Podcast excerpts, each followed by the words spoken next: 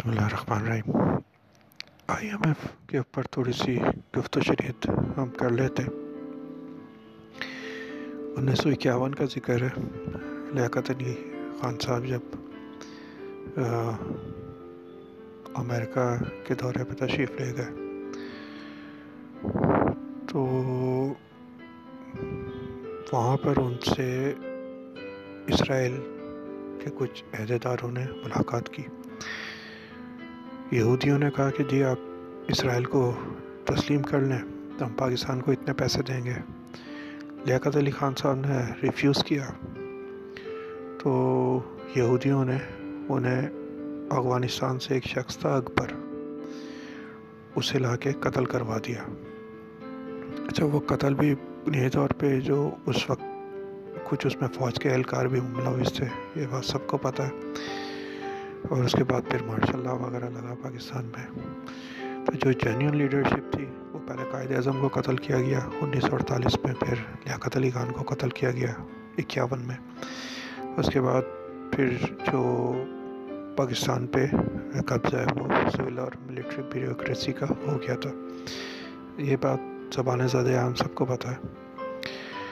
اچھا جناب، انیس سو اٹھاون میں پہلی دفعہ پاکستان آئی ایم ایف کے پاس گیا پیسے مانگنے کے لیے۔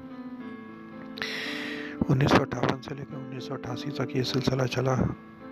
انیس سو اٹھاسی سے لے کے انیس سو ننانوے تک کا جو دور ہے، اگر آپ اسلام آباد میں جائیں تو بہت ساری بلڈنگس آپ کو ملتی ہیں۔ ایک بلڈنگ ہے وزارت خزانہ کی۔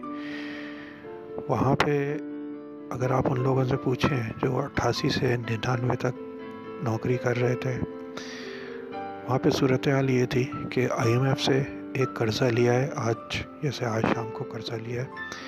تو کل صبح اٹھ کے وہ پھر ایک اور نئے آئی ایم ایف قرضے کے لیے کام شروع کر دیتے تھے۔ یہ معاملات تھے وہاں پہ۔ یہ میں آپ کو بات بتا رہا ہوں، انیس سو اٹھاسی سے لے کے انیس سو ننانوے کے درمیان۔ اور آج بھی آئی ایم ایف سے پاکستانی حکومتیں قرضہ لیتی ہیں اور وہ قرضہ پھر یا تو وہ کھا جاتے ہیں یا اس سے باہر جائیدادیں خرید لیتے ہیں، یا پاکستان میں اس کا قبان ہو جاتا ہے، جو کچھ بھی ہے۔ لیاقت علی خان کے بارے میں ایک بات آپ کو کوئی نہیں بتائے گا کہ جب انہیں شوٹ کیا گیا تو غسل دینے کے لیے جب شیروانی اتاری ان کی، تو اندر سے جو بنیان انہوں نے پہنا ہوا تھا، وہ تین جگہ سے پھٹا ہوا تھا۔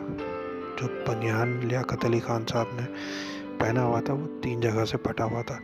تو آج ہم کہتے ہیں جی پاکستان بن گیا بن گیا۔ وہ پاکستان ایسے نہیں بنا تھا، وہ بہت ہائی کلاس لیڈرشپ تھی۔ اس وقت کی جو پولیٹیکل لیڈرشپ تھی، وہ بہت ہائی کلاس ہے۔ اور جو آج کی لیڈرشپ ہے، وہ میرے سے زیادہ آپ لوگوں کو بہتر اس کا اندازہ ہوگا۔ تو اس وقت آئی ایم ایف کے ساتھ جو صورت حال ہے، وہ اس کا تھوڑا سا ذکر میں نے آپ سے کیا ہے۔ اور اٹھاسی سے لے کے ننانوے تک کن لوگوں کی حکومتیں تھیں اور وہ آئی ایم ایف سے کیوں قرضہ لیتے رہے؟ یہ بھی میں نے ذکر کیا اور بہرحال جو آج کی حکومت ہے وہ بھی کوئی اس سے متنفر نہیں ہے۔ یہ سب ایک ہی ہے بتانے کا مقصد یہ ہے کہ چاہے حکومت ہو یا چاہے اپوزیشن ہو، یہ سب ایک ہی ہے اور اس ایپیسوڈ میں ہم نے یہ سیکھنے کی کوشش کی ہے کہ آئی ایم ایف سے ہم قرضہ کیوں لے رہے ہیں اور جو لیاقت علی خان جیسی آنیسٹ لیڈرشپ اس وقت پاکستان میں کیوں نہیں ہے؟ یہ ہمیں سوچنے کی ضرورت ہے۔